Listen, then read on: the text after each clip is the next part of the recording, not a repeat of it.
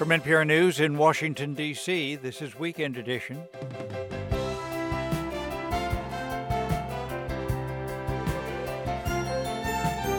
I'm Scott Simon. This hour, NPR's Ron Elving on the weekend politics. One less Democrat in the Senate, the House speakership in doubt, and later reporting on a brutal campaign against women by the Nigerian military. Also, why are so many publishers eager to print the report of the January 6th committee, even though, as English professor Craig Warren says, most government reports read like the instruction manual to a microwave oven. You know, they're really tedious, they're stilted, they are dry. But this one might have dash, and then two brothers who paint the Old West with the music of their guitars. First, we have our newscast. Today is Saturday, December 10, 2022.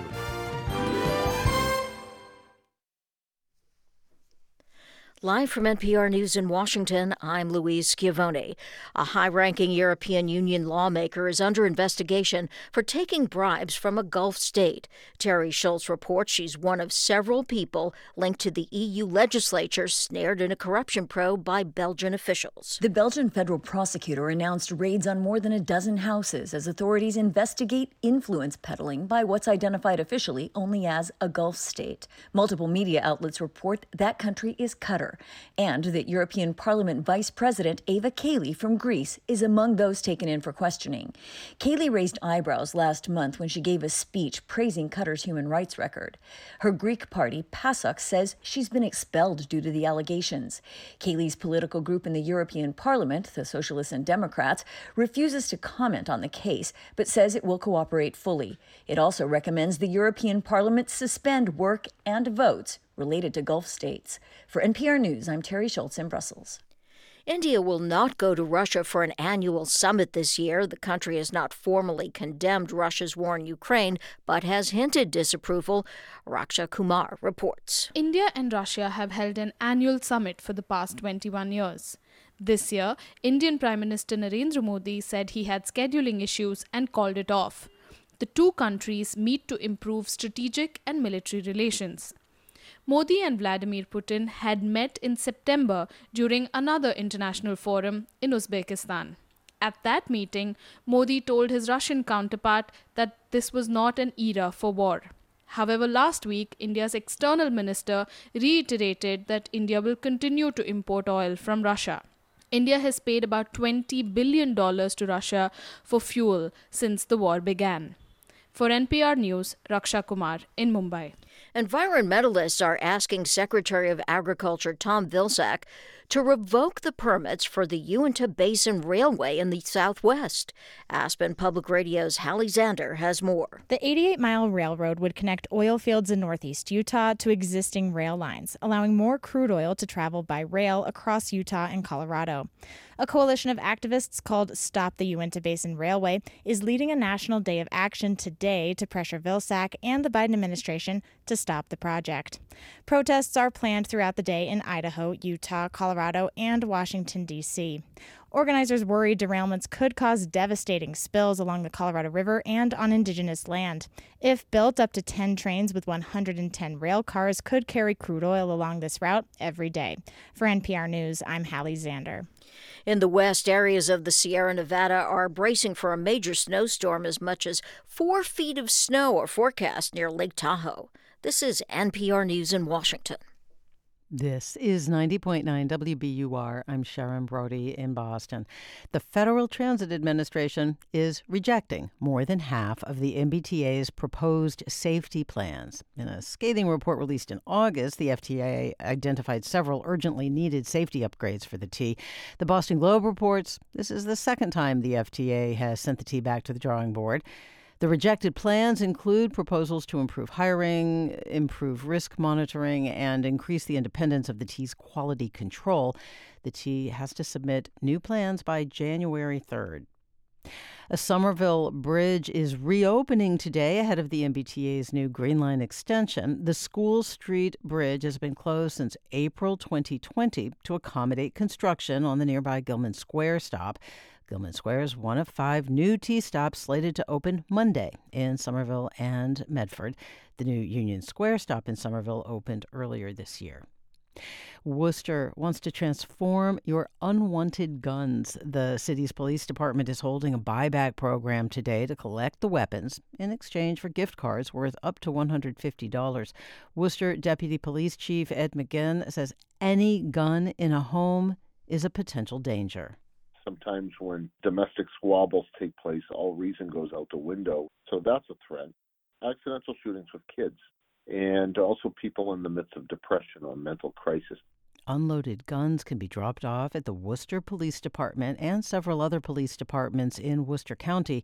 The weapons will be destroyed and the metal will be repurposed by local blacksmiths. It's 32 degrees in Boston, a slight chance of some snow showers this afternoon, and highs in the mid 30s. This is WBUR. We're funded by you, our listeners, and by Xfinity Internet committed to delivering internet service over a gig designed to power your devices while fitting your budget. More at xfinity.com/gig. The Museum of Science with seasonal exhibit all aboard trains at Science Park, plus 4D and Omni Theater adventures like the Polar Express. Tickets at mos.org. And Eric and Wendy Schmidt through the Schmidt Family Foundation, working together to create a just world where all people have access to renewable energy, clean air and water, and healthy food. On the web at theschmidt.org.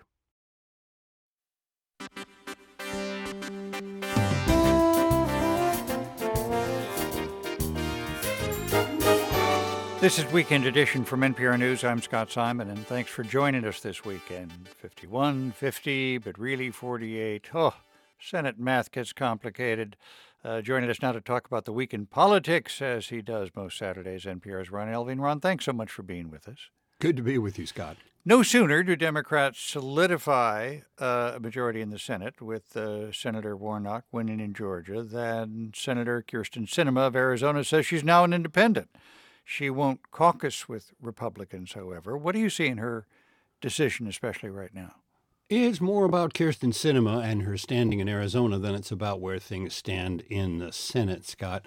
Uh, back home, she has reaped very little benefit from her efforts to be a centrist style broker in Washington.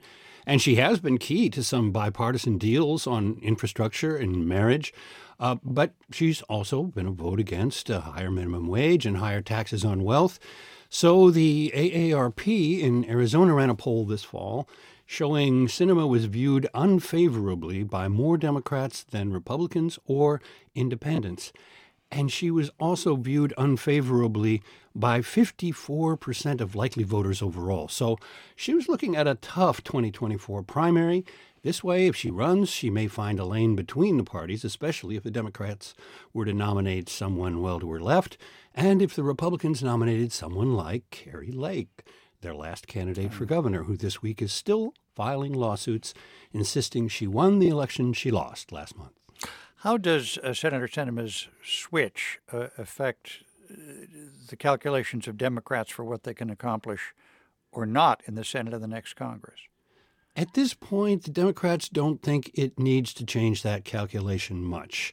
Sinema still appears ready to organize with the Democrats. That's what two other imp- independents are already doing Bernie Sanders of Vermont, Angus King of Maine.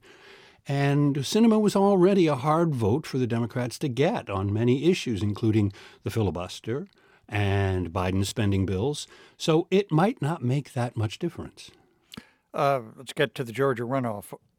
In your estimation, Ron, what did the Reverend Senator Warnock do um, so well to hold on to his seat, and are there larger lessons for his party?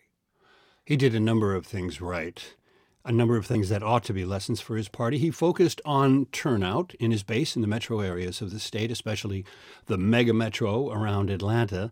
He actually increased his winning margin there compared to the vote last month. But while he kept his focus on his core supporters, he was also reaching out to the more moderate voters among the Republicans, making it harder for opponents to demonize him. And finally, he caught a break in running against a Senate candidate who was handpicked by former President Trump. And that, of course, was Herschel Walker, the former football star. And like nearly all of Trump's other Senate picks, uh, Walker proved to be, shall we say, a disappointing and problematic candidate. Let me ask you about the House. Did this week uh, give us a glimpse of what life might be like under the new Republican majority? Yes, or at least a, a taste of what the first course might be. The Republican nominee for Speaker, Kevin McCarthy, still lacks the votes he needs to win a majority of the whole House. He needs virtually every Republican to vote for him in order to reach the majority of the whole House. So he's got a handful of his own party members already saying they don't plan to vote for him. And there's an even larger group holding out to negotiate their votes.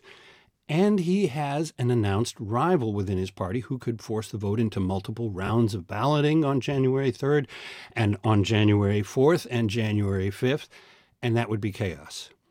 So it's entirely possible he won't be Speaker after all, Scott, and it's far from clear just who would be able to pick up the pieces. In the meantime, there's a lot of angry talk coming from the incoming majority about President Biden's son, Hunter. Uh, that's not new, but some of them are also upset about Biden giving up Russian arms dealer in exchange, a Russian arms dealer in exchange for American basketball star Brittney Griner last week. So it looks like it's going to be a nasty start to the new year. Well, it'll be good to talk to you about all of it when we get underway. Uh, that, that part of the year I'll look forward to, okay? And so will I, Scott. Thank you. NPR's Ron Elving. Maine consistently ranks as one of the most white states in the country, but this week it swore in the most diverse state legislature in its history, including its first black Speaker of the House, its first black woman state senator, and its first two Somali American state representatives. Maine Public Radio's Ari Snider has this report. At an election night watch party on November 8th, South Portland Mayor Deqa Dhalac posed for a photo with supporters after winning her race for the State House. Dhalac is one of two Somali Americans elected to the State House this year, a historic first for Maine.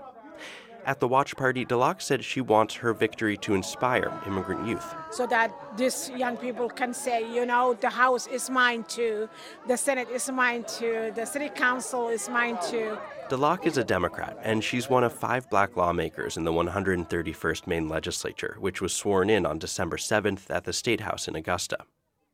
Even though the number of lawmakers of color is still relatively small, the legislature now has a higher percentage of black people than the state as a whole. Democrats retained their trifecta control of state government in this year's midterms, meaning Dhalac will serve in the majority under another history making representative. I declare that Rachel Talbot Ross of Portland has been elected Speaker of the House of Representatives of the 131st Maine Legislature. Talbot Ross, a Portland Democrat, is the first black person to hold that position in the state's history. And she called attention to the changing demographic composition of the legislature during her first remarks as Speaker. We sit in this room embarking on our shared work as the most diverse legislature in the history of Maine. It is my unwavering belief, though, that we are one Maine Mark Brewer is a political science professor at the University of Maine. He says increased diversity in an elected body can have a measurable impact on policy. He says that's been the case as more women have been elected to Congress. More women holding seats in Congress did the kind of stuff that Congress dealt with change? And the answer is yes, right? In Maine, all five black lawmakers in the legislature are Democrats. Brewer says that tracks with two national trends the Democratic Party generally nominating more diverse slates of candidates, and the party finding greater electoral success in more diverse urban places. One exception to that trend is Democratic State Senator Craig Hickman, a poet and farmer who is the longest serving black lawmaker in Augusta. He represents an overwhelmingly white, mostly rural district.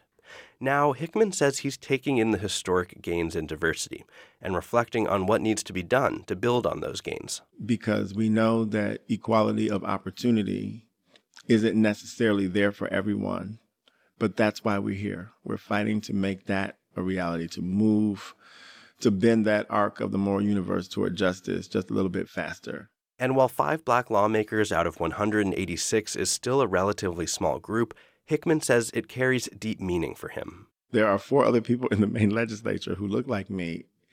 It's pretty amazing. It's pretty humbling. It's pretty inspiring. Hickman says it's a big change from when he was first elected to the State House in 2012. That year, he was the only black lawmaker in the legislature. For NPR News, I'm Ari Snider in Augusta, Maine. More than a million people have reportedly tried out ChatGPT, a new chatbot from the research lab OpenAI AI for artificial intelligence. Users can ask it questions or submit prompts for poems, term papers, or essays. It makes mistakes, Calum Chace, the author and expert on AI, told us, and plagiarizes from the internet. But the speed and quality is remarkable. And Anti plagiarism software packages are already hard pressed. Their work probably just became impossible. I asked ChatGPT to write a poem about childhood. Within seconds, it sent back these lines Childhood, a time of wonders, a time of joy and fun, and went on to invoke trees, mud pies, innocence, and the sound of cicadas. What? No puppies?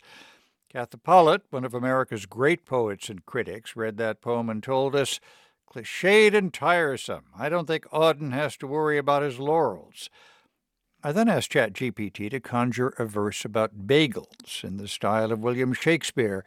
Tis a bagel around delight, the chatbot burped back, a breakfast treat to make us bright, a crisp, chewy texture to please, a sprinkle of sesame for ease.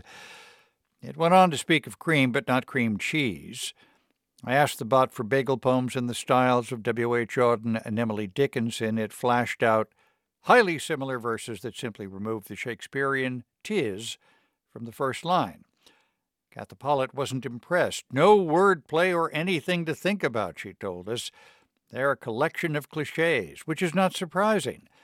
The bot has not had any experiences or emotions and no imagination. It has no sense of the multiple meanings and resonances of words. So, how could it write a good poem? It is inviting to end with that critical slam dunk from a great poet to dismiss chatbots that write, draw, or, soon I'm sure, talk like a radio host. But Calum Chace cautions that artificial intelligence software will keep learning. It has no human experiences, but also no human foibles like exhaustion, distraction, anxiety, or forgetfulness. Humans may soon become, he says, quote, the second smartest species on the planet. It will be the most important event in human history, bar none. The outcome may well be fabulous for humanity, but that is not guaranteed.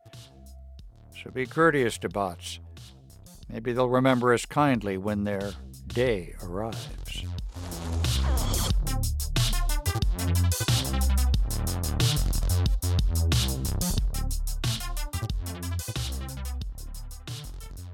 And thou art listening to NPR News. This is 90.9 WBUR. Good morning. I'm Sharon Brody. Ahead on Weekend Edition Saturday, you'll get the story on how the effects of climate change have led the federal government to give millions of dollars to tribal communities in Alaska to help them move to higher ground.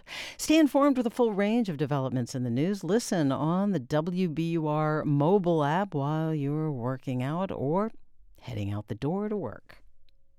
We're funded by you, our listeners, and by the Lyric Stage, presenting The Play That Goes Wrong. Part Monty Python, part Sherlock Holmes, all mayhem, now through December 18th. Tickets at lyricstage.com. Good News Garage. Over 5,500 donated cars given to New Englanders in need since 1996. Tax deductions and free towing. GoodNewsGarage.org. And UMass Chan Medical School proud to be named one of Boston Globe's top places to work. Learn more at umassmed.edu/globe. I'm Louise Schiavone with these headlines. Prominent American soccer writer Grant Wahl died suddenly yesterday covering the World Cup competition in Qatar. He was 48. He collapsed during a game and was rushed to a hospital. No cause of death has been declared. After nearly 10 months, WNBA All Star Brittney Griner is home after a high profile U.S. prisoner exchange with Russia.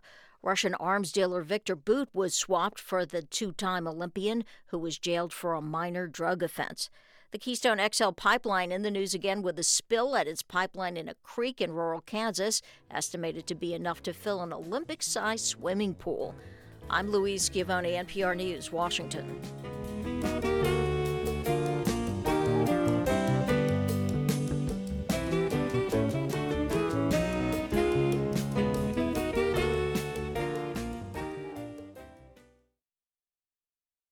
Support for NPR comes from this station and from Subaru, whose Share the Love event runs through January 3rd. By year's end, Subaru and their retailers will have donated over $250 million to charity. Learn more at subaru.com/share.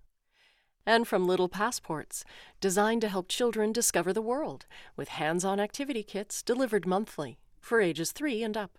Learn more at littlepassports.com/npr. This is NPR. This is Weekend Edition from NPR News. I'm Scott Simon. Nigeria's military has been fighting Boko Haram, an Islamist extremist movement, in the north of the country for more than a decade. The United Nations says the conflict has killed more than 300,000 people. The insurgents gained global notoriety in 2014 after they abducted more than 250 high school girls from the town of Chibok. Now, an investigation by Reuters has exposed a shocking campaign by the Nigerian military, a secret mass abortion program that's been in operation since 2013. We're joined now by one of the journalists who worked on that story, David Lewis, who is in Nairobi.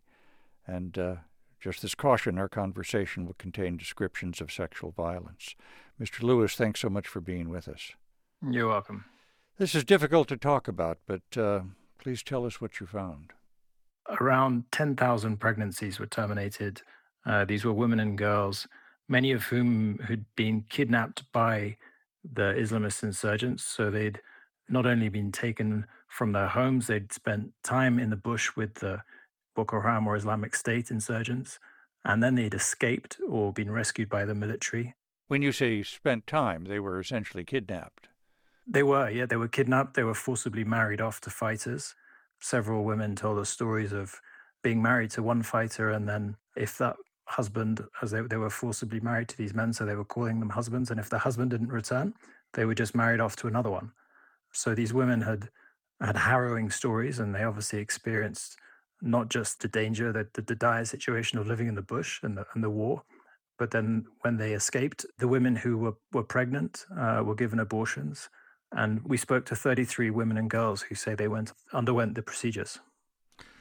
And forgive me, this will be rough to hear, but can you tell us um, how those procedures were often conducted? More often than not, the women we spoke to, um, the procedures happened without their prior knowledge. At times, they were told you know, that they were being given pills or injections to to boost their health because these women were coming out of the bush where they obviously had no healthcare and they were ill. Some had malaria. They described uh, at times deception, at times physical force. Could you tell us the uh, the story of Hafsat? Yes, so she was a a girl of about fourteen or fifteen years old, um, and in early 2019 she'd been rescued, uh, and we heard this story from two soldiers, uh, and they said that she came to a an army clinic. Uh, she was lying on the ground with us, with several other women, other girls who'd been rescued. They gave her an injection, and soon afterwards, um, the soldiers described seeing her her bleeding heavily from between her legs, and not long after that, she was dead. There was a soldier who remembered that in particular, wasn't there?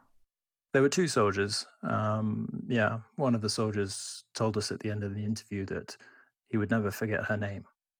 Why would the Nigerian military want to undertake this kind of campaign?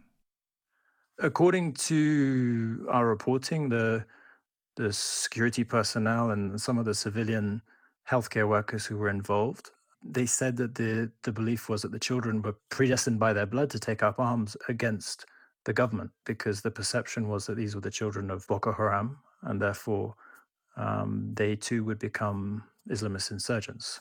Now, of course, the Nigerian military denies the program exists at all. You have asked them for reaction, I gather. We have. We, we presented our findings to the Nigerian government and the Nigerian military, and the military has vehemently denied the program. They say it doesn't exist. They said it would be impossible to hide these abuses from the international and local aid groups that are operating up in the northeast of Nigeria. They said that everyone has free access to see what they're doing. Is that true? Reuters, other news organizations, for that matter, civilian oversight groups have free access? There are restrictions on, on where people can go and when they can go in, in northeastern Nigeria. We put the question to the UN whether they have free access, um, but the UN office in Nigeria declined to comment. But the UN Secretary General has called for an investigation into the, the allegations. Mr. Lewis, this conflict between Nigeria and Boko Haram is 13 years old now. Is there any sight of a resolution of any kind?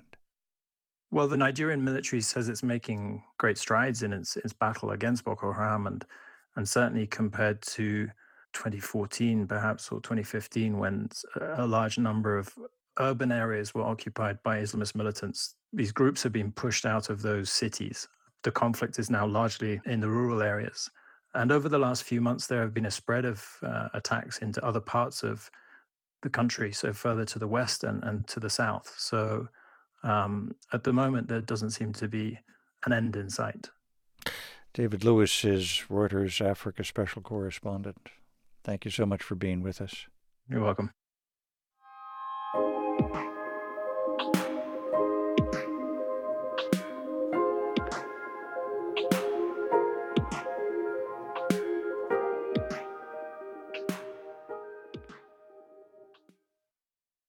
Sentence we've all uttered at one point in our lives I don't care. But Now I Don't Care is also the title of a new children's book by Julie Fogliano. I Don't Care is about all of the things that are and are not important to a kid when they're looking for a friend. She's written, I really don't care what you think of my hair or my eyes or my toes or my nose. So the beginning of the book is kind of like all of the things they don't care about. They don't they don't care what their hair is like or what their lunch is like. And then the second part of the book is about all the things they really do care about. I care if you wish, I care if you sing, and I care if you like to lean back when you swing. I feel like when kids are little, they really genuinely don't care about a lot of things. They don't care what they look like. They don't care what they're wearing. They're not judgy in that same way that we are now. I liked being able to capture that little moment in time when they didn't care what people thought of them. Julie Fogliano's story about two best friends ended up on the desk of illustrator Molly Idle. When I first read that first line that Julie was talking about, I really don't care what you think of my hair or my eyes or my toes or my nose. You know, I heard I and you, and I thought it's a conversation between two people who are on the surface maybe seemingly very different but at their cores are very very similar and i thought oh my gosh that's just like me and juana and that would be Juana Martinez Neal. Molly and Juana met 16 years ago. They started out as critique partners. They ended up best friends.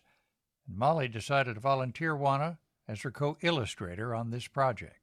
I was uh, nervous and confused and uh, did not want to say no because I love Molly and she's my best friend. I mean, how could I say no? For our children's book series, Picture This, we talked to Juana Martinez Neal, Molly Idle, and Julie Fogliano about their picture book, I Don't Care. When I wrote the book, I really, first of all, didn't know I was writing a book. I was just like kind of writing, and I didn't know who was talking. I didn't know who they were speaking to. I didn't know how many people were there. I kind of just like wrote these words. And when Molly first read it, like she was saying, she read it as two voices.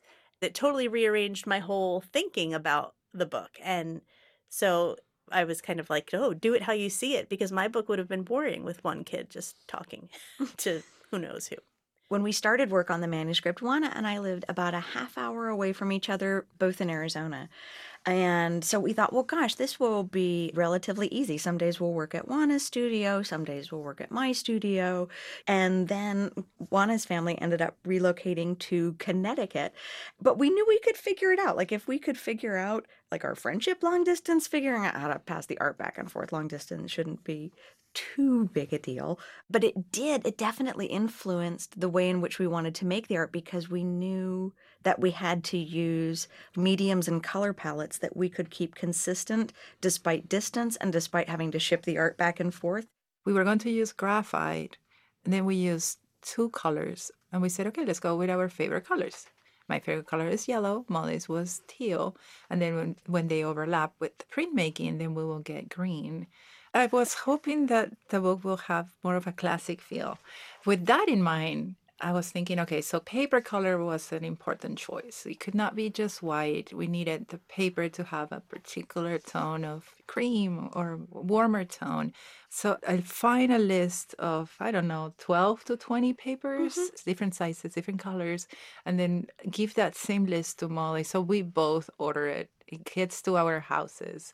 And now we have to make test drawings on each one of the papers to find our favorite ones we wanted to make it sort of like a blind taste test, like a blind drawing test. And so we had each like created our own numerical system yeah. for like marking these papers, not knowing what brand they were or like what the name of them was. We didn't want to be unduly influenced. And then agreed like we'll give our, ourselves a week. Then we'll convene and we'll swap our list of our top three papers and then we will compare notes and see if we can't find a happy medium and our top three papers were exactly the same top three papers out of mm. all those papers. And our number one choice was the same one. Was the same one. So it was an easy choice. we were so pleasantly surprised because we were prepared for like Thunderdome, but with paper. And and it just turned out to be the nicest thing. It just confirmed the fact that we that's why we were friends. That's it. Art nerds unite. Now, Molly and I both have very distinctive styles. We couldn't use texture because I love texture and, and Molly doesn't. And, and I use brushstrokes, heavy brushstrokes, and Molly's work is very smooth, seamless almost. So we had to figure out a way to make the book where we level the playing field. and we decided, okay, each one of us will sketch our own character, and then we swap. And when we looked at each other's work, we tried to put us together in one page on Photoshop, actually. We are traditional artists, but we were trying to compare how the work will look next to each other. And for that, we use Photoshop. It was like this wonderful creative exercise, figuring out, like, wow, I draw necks twice as thick as you draw necks. So let's meet in the middle. Or you draw heads bigger than I draw heads. So you decrease your head size by 20% and I'll increase mine by 20%. For me, that was the most fun when we were making the art was when I would open this package and there was Juana's artwork and then to like it feels very strange to touch somebody else's artwork when you are used to illustrating on your own and we made this first swap and then we got on the phone and we realized that neither one of us had worked for like 2 weeks because we were just so afraid to touch the other person's artwork like, mm-hmm. oh gosh. So we were both just like, we just have to do it. As soon as we did that, it was like that fear left. Like, okay, we can do this. And I think it looks seamless when you look at the mm-hmm. work. It looks seamless, but at the same time, you see we still have Molly and Juana within mm-hmm. the skit. The drawings is just a little tweaked. I'm not a visual person. When I write, I hear the words. I don't see anything. So it's always such a thrill to see the finished product to see the characters finally. I, so I always have this feeling of like, oh, there you are. Like I've been waiting to meet you. And these two, the two girls that they created, it just gave it more depth, I think, to have the relationship between the two kids and knowing like the personal connection between the two of them and like the kind of love and you know everything that they share as friends in actual real life it just gave it more personal perspective, I guess. I totally agree. Mm. And like Juana and I have talked about how the more personal a mm-hmm. story is, somehow the more universal it usually is too, like the connections. When we read the manuscript, Juana and I said, oh, it's just like us. It's us. But of course, yeah. you didn't write it for us and i can only imagine that that kids are going to read it and think oh, that's us that's us mm-hmm. and that's the best thing when it comes from someplace so deep that it's coming from a place that resonates on a universal level. Molly Idle, Julie Fogliano, and Juana Martinez Neal talking about their children's book, I Don't Care. Our series Picture This is produced by Samantha Balaban.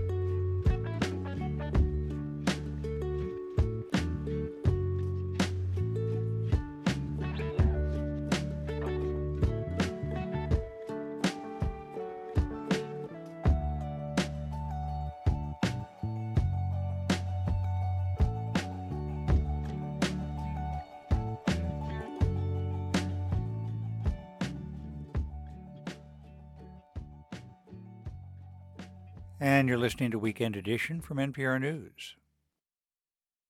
There are words that roll off the tongue smoothly, liltingly, and there are words that just sort of crash into a pile up off the tip of the tongue. A Negroni. I was going to say the same thing. Sbagliato. Mm. Tagovailoa. So you say tongue first, O Vailoa. Adele? Adele? Adele. Cocktail, a Miami Dolphins quarterback, a Grammy winning British singer are among the names that are the most mispronounced words of 2022.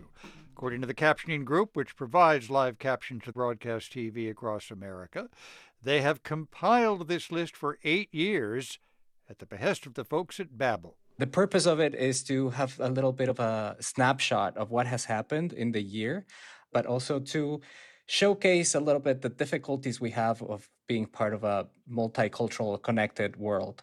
That's Esteban Touma, the senior content producer and language teacher at Babbel. Or should that be Babel? He admits to tripping over a few names himself. I mean, I think it's always easy to say that B.J. Leiterman, I'm sorry, Leiderman writes our theme music.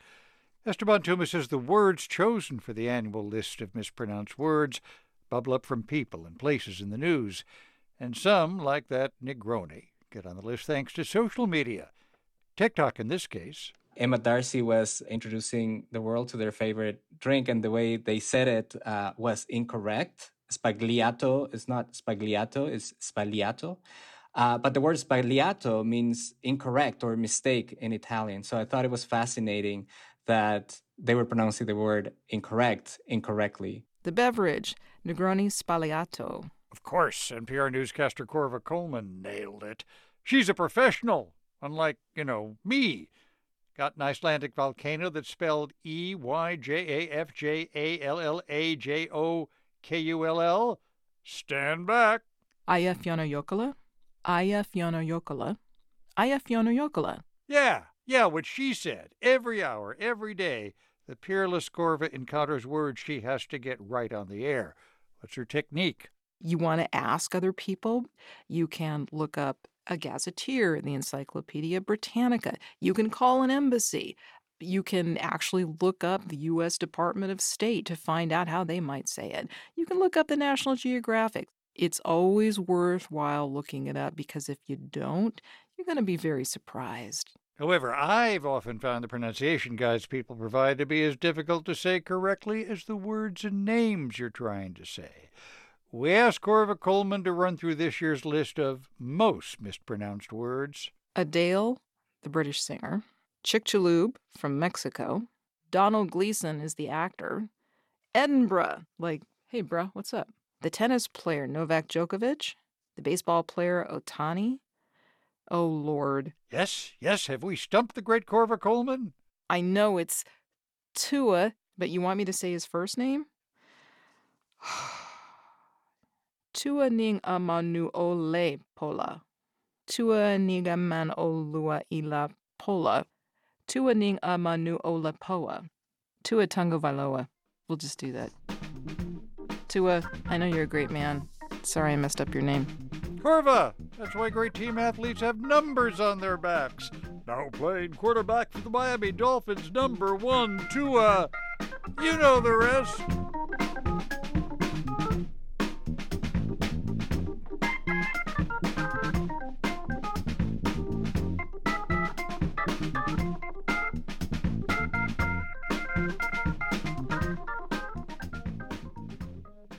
This is NPR News. This is 90.9 WBUR. I'm Sharon Brody in Boston.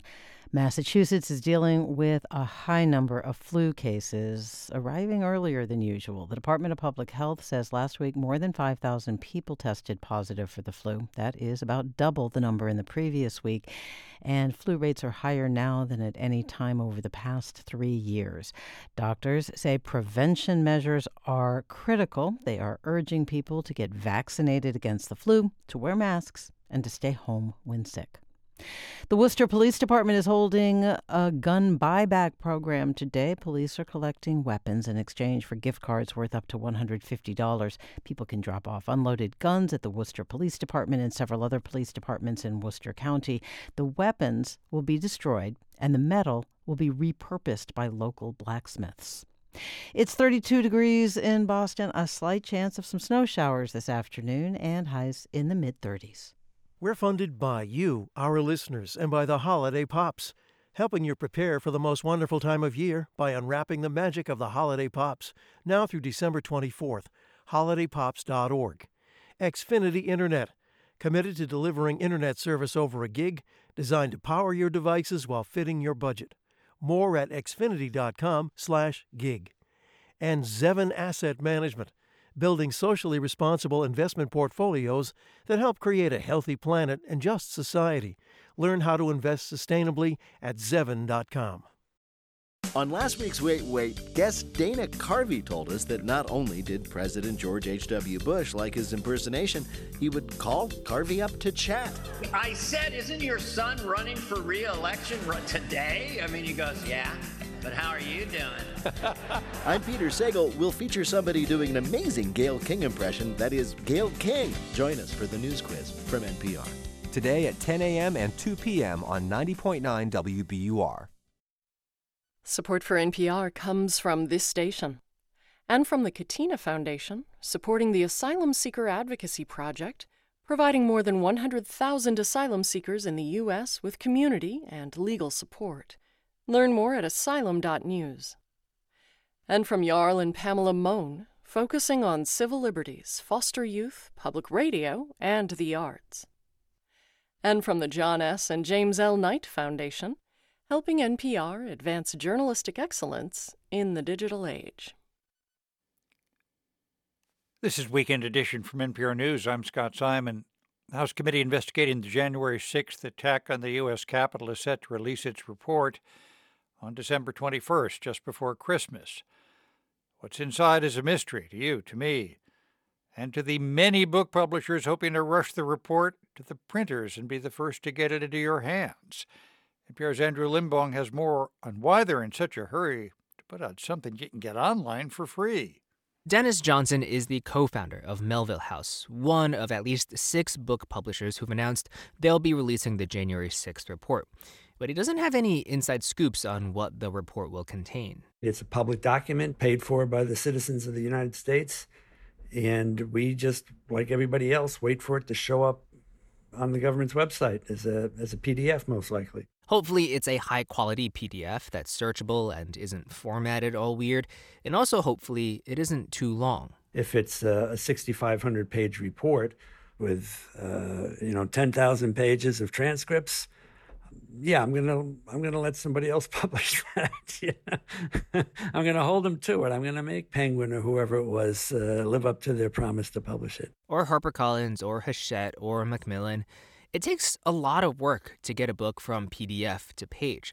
There's the layout, the typesetting. If there are a bunch of redactions, that can be a whole other can of worms. But for Johnson, he sees it as a public good to solidify the public record in a way that's more accessible than a hard to read document at the bottom of some government website. It's also a way to make sure things don't go unnoticed. In 2014, the Senate released the Torture Report, their investigation into the CIA's detention and interrogation program. It was an unassuming drop a few weeks before Christmas. It just appeared. Nobody knew it was coming. And obviously, it was an attempt to kind of squash the impact of the report. And it was such an important document that we literally worked around the clock. We had staff in 24 hours a day uh, for a little over a week, laying it out and actually making the book. There's also the chance that the book could be a huge hit it's not very often that a government report, you know, has the opportunity to reach this many Americans. That's Craig Warren, English professor at Penn State. In 2007, he published an article in the Journal of American Studies about the 9/11 Commission report and its impact on the American reading public. Most government reports read like the instruction manual to a microwave oven. You know, they're really tedious, they're stilted they are dry. Uh, they usually use really technical language. When the 9 11 report was published in the summer of 2004, it didn't sound anything like that. It was written with a sense of narrative thrust, of drama, and Americans devoured it. People who weren't usually the types of people to read government documents bought and read it, making it a bestseller. Of course, the January 6th report is entering a very different America. Some publishers are choosing to include their version of the document with a foreword. The one from HarperCollins will be by MSNBC anchor Ari Melber. The Penguin Random House version includes a foreword by Congressman Adam Schiff. Skyhorse is publishing one with a foreword from a President Trump ally named Darren Beattie, whose website regularly publishes election denial conspiracies. Dennis Johnson from Melville House is opting to release theirs without an introduction at all. Because we think the document should speak for itself and that people can read this. We can, you know, you can have a little faith in the average American reader to uh, take this primary material and assess it for themselves. Could the report heal the political fractures in this country? Sure. Will it? Who knows? But either way, it'll be a part of history. Andrew Limbong, NPR News.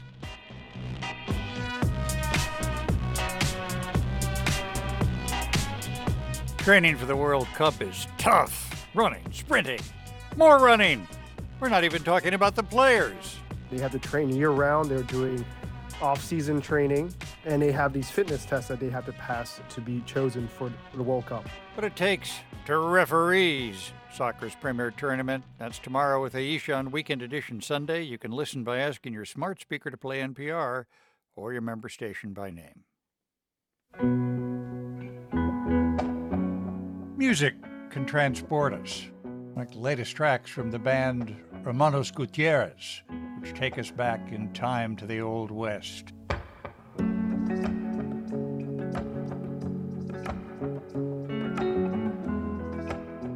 The new album from Hermanos Gutierrez is called El Bueno y El Malo. And the band's two members, of course, are brothers Alejandro and Esteban Gutierrez, and they both join us now. Gentlemen, thanks so much for being with us. Thank you, Scott. Well, thank you so much, Scott, for having us. It's a pleasure. Let me begin by asking you, Alejandro. I gather this album's a travelogue of sorts. Your own travelogue based on where you go, where you tour, what you've seen? Oh, yeah, definitely. I think as brothers, we did some traveling around the world, and um, it always had a, it was a big inspiration to be on the road with my brother. And uh, we came back from those journeys and we always got inspired and we wrote new music. Esteban? Um, we're a good team, a travel team, even though sometimes we also get to our limits being together. but at the end, it's always a, a, beautiful inspiration to be on the road. And, and we saw so many beautiful places. And it's, yeah, we're so grateful. Of course, uh, El Bueno y El Malo, the good and the bad. It's hard not to hear some of this and, and not think about the good, the bad, and the ugly.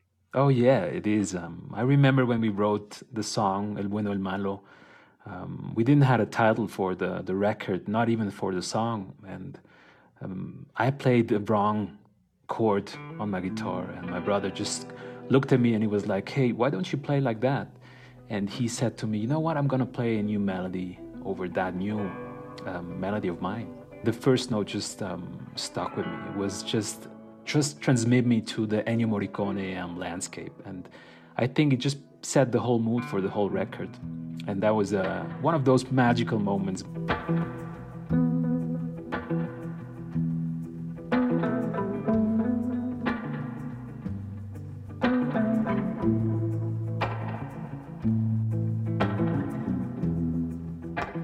The whole soundscape evokes open space, lonely prairies, big, enfolding skies.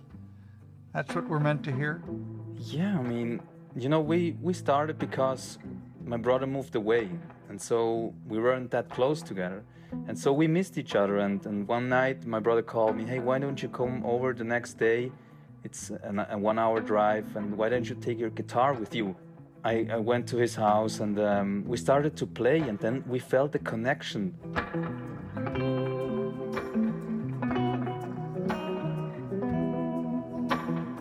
There is something in, in, in our simple guitar playing that has such a, an energy, such a power.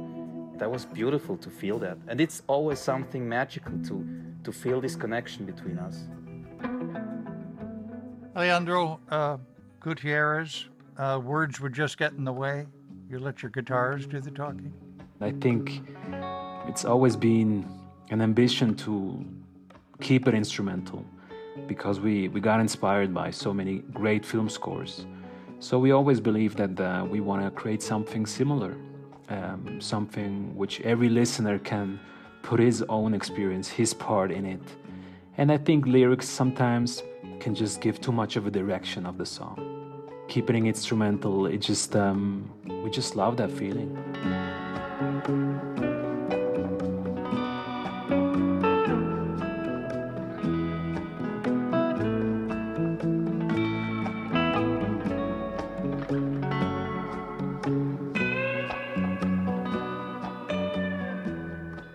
May I ask you both, what were you like as brothers growing up?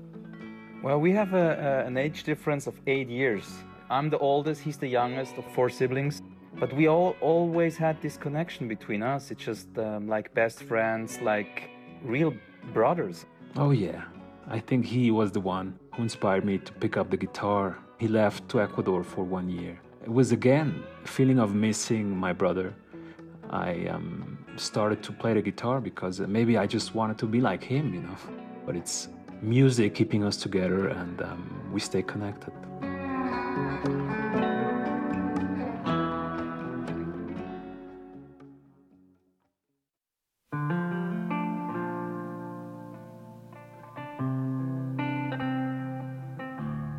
Another song uh, toward the end of your album, La Verdad. What would you like people to uh, who are listening to that song to envision or to realize? Every song of ours is like a journey itself. And, and it starts always slow and it gives you time to think and to, to feel yourself. This is also the, the, the same thing that we want to do with La Verdad. It means the truth. Uh, it's like finding your own truth in your soul.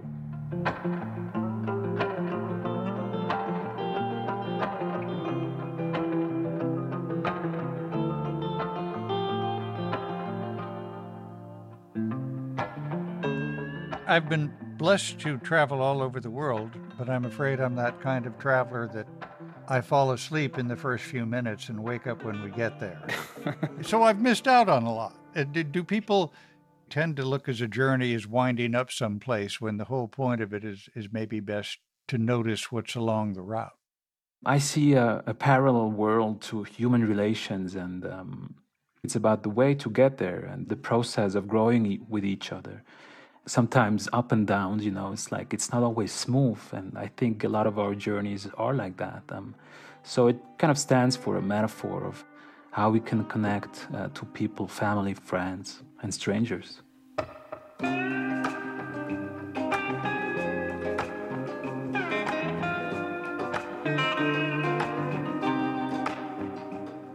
Esteban and uh, Alejandro Gutierrez.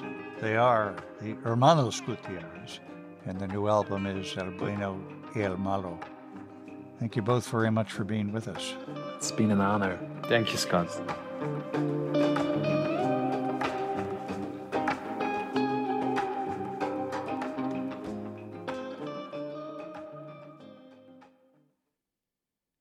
Climate change is forcing native villages in Alaska to relocate as riverbanks erode. The Infrastructure Law and Inflation Reduction Act allocated $170 million to tribal areas that are most effective, most affected. Reporter Emily Schwing visited one community to find out how this infusion of federal cash might help. Dora Matthew is the environmental threat coordinator for the tribe in Chefornak. It's a small village of about 500 people in western Alaska. During a tour, Matthew stops by Ben Flynn's house. She calls through a window with a giant crack down the middle. Interview you at four. Interview you at four. Matthew sets up an interview for me. Four o'clock. Okay. And then she shows me how the house is sliding backwards. It sits above a riverbank that's eroding because the ground underneath used to be frozen and now it's thawing. So it's like the whole house is moving that way towards the river. Yeah. Oh, we'll wild. Slide down soon. The beams that support the house are tilted at a precarious angle. See that uh, the railing into the porch? Oh, yeah, it's like and now it's separated. There's an 18 inch gap between homeowner Ben Flynn's front porch and his house. And I keep adding plywoods under my uh, door, doorstep. one kid fell on the on that crack. That kid is one of his five grandchildren who also live here.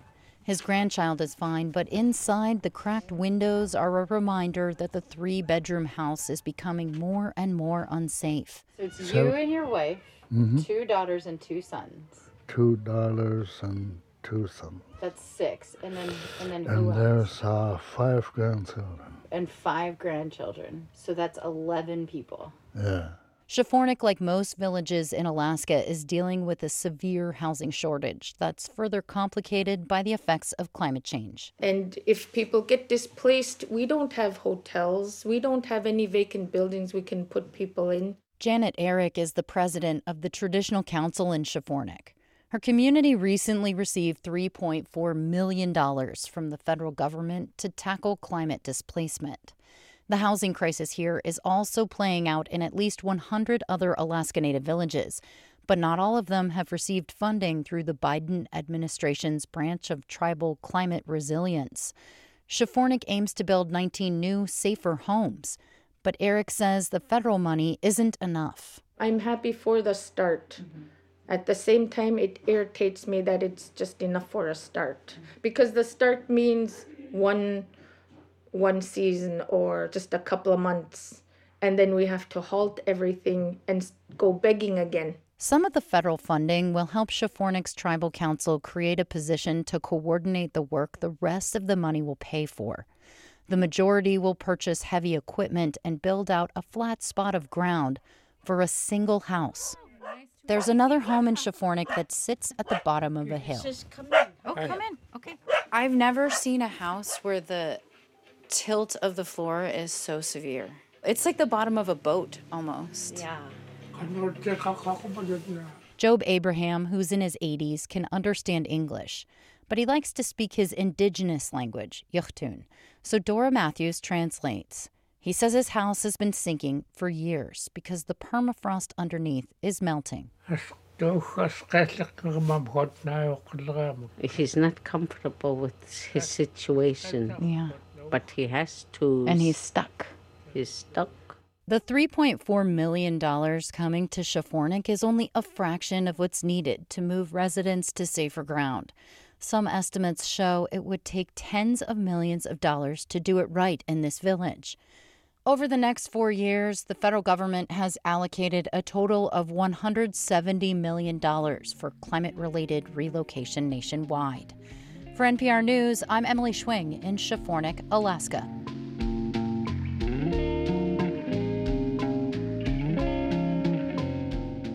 This is Weekend Edition from NPR News. I'm Scott Simon.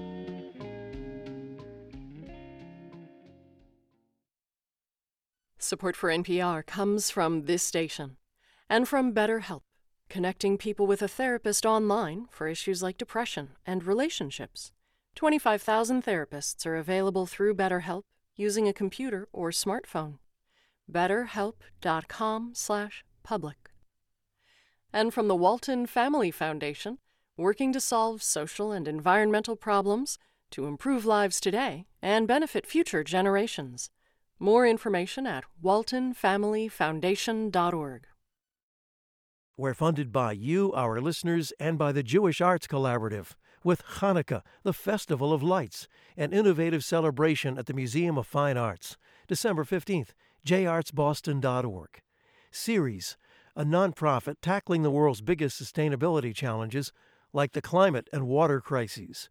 Learn more at ceres.org/wbur.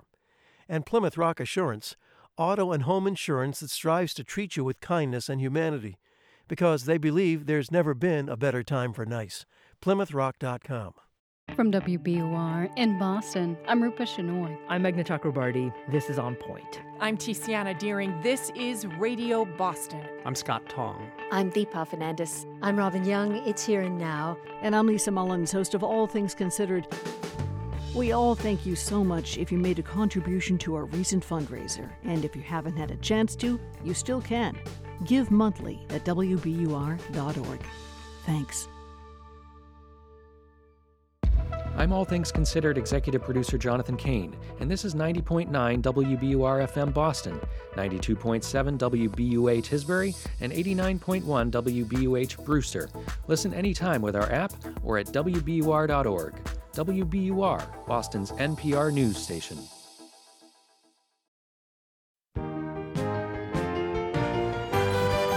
From NPR News in Washington, D.C., this is Weekend Edition.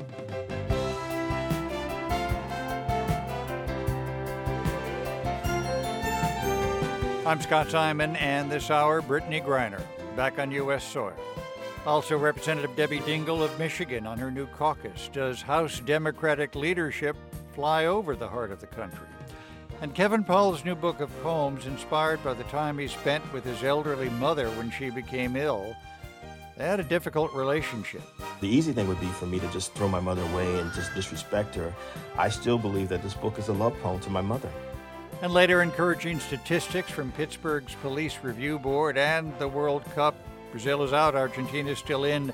England and France later today, but first we have our newscast. It's Saturday, December 10, 2022. Live from NPR News in Washington, I'm Louise Schiavone. Russia has again knocked out power to Ukraine's southern port city of Odessa, the second time this has happened this week. NPR's Greg Myre reports Russia attacked with more than a dozen drones. Ukraine's Air Force says it shot down 10 of 15 drones that were heading into Odessa before dawn. But the region's already weakened power grid could not withstand those that slammed into their target, leaving many residents without electricity. Ukraine says the drones were made in Iran. Russia began using these Iranian drones on a large scale in October, but had not been firing them in recent weeks. This past Monday, Russia launched cruise missiles at cities across the country.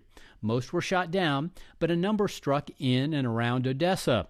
The city suffered extended blackouts, and power was just coming back as this drone attack took place.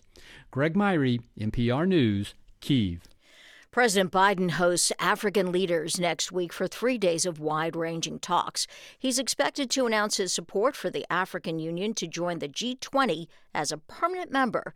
NPR's Michelle Kelemen reports. National Security Council spokesman John Kirby says the president is responding to a request from the African Union and from South Africa, the only current member of the group of 20 from the continent. It's past time that Africa has permanent seats at the table in international organizations and initiatives. We need more African voices in international conversations that concern the global economy, democracy and governance, climate change, health, and security. Inside the G20, the African Union would be able to advocate on climate and health issues. President Biden has also supported adding permanent seats to the UN Security Council to include Africa. Michelle Kelemen, NPR News, the State Department.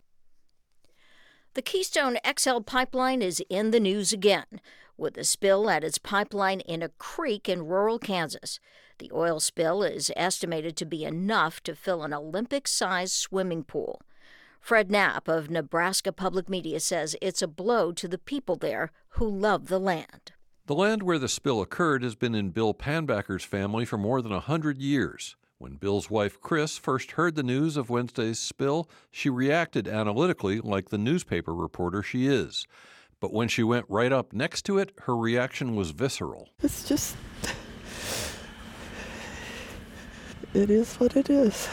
TC Energy's Keystone Pipeline spilled an estimated 14,000 barrels of oil, almost enough to fill an Olympic sized swimming pool. Federal regulators say they'll require a complete investigation and a plan to prevent future spills before letting the pipeline operate again. For NPR News, I'm Fred Knapp in Lincoln, Nebraska. This is NPR News in Washington. This is 90.9 WBUR. I'm Sharon Brody in Boston. The flu is hitting Massachusetts early and hard this year. The Department of Public Health says more than 5,000 people tested positive for the flu last week, about double the previous week.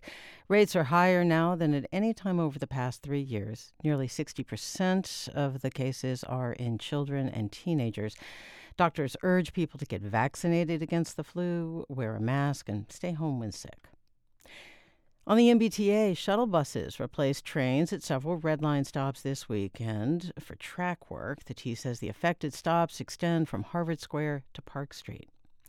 The second recount of a state representative election wraps up today. The Lunenburg Board of Registrars will publicly recount 4,104 ballots cast in the November election for the 1st Middlesex District.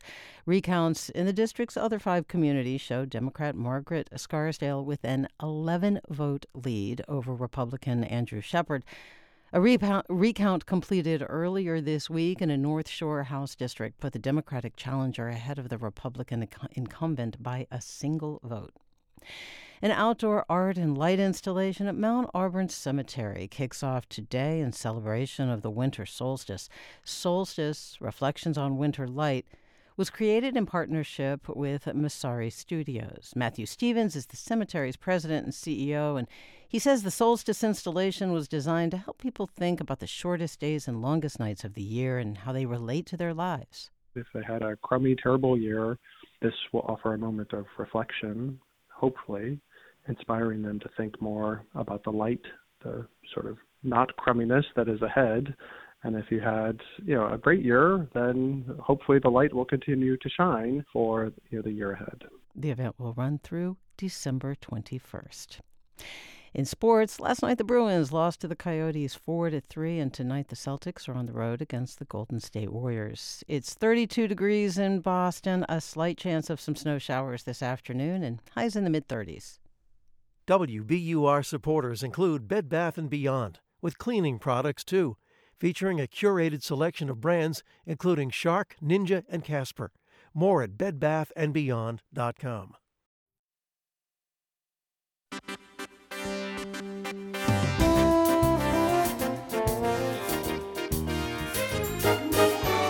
This is Weekend Edition from NPR News. I'm Scott Simon.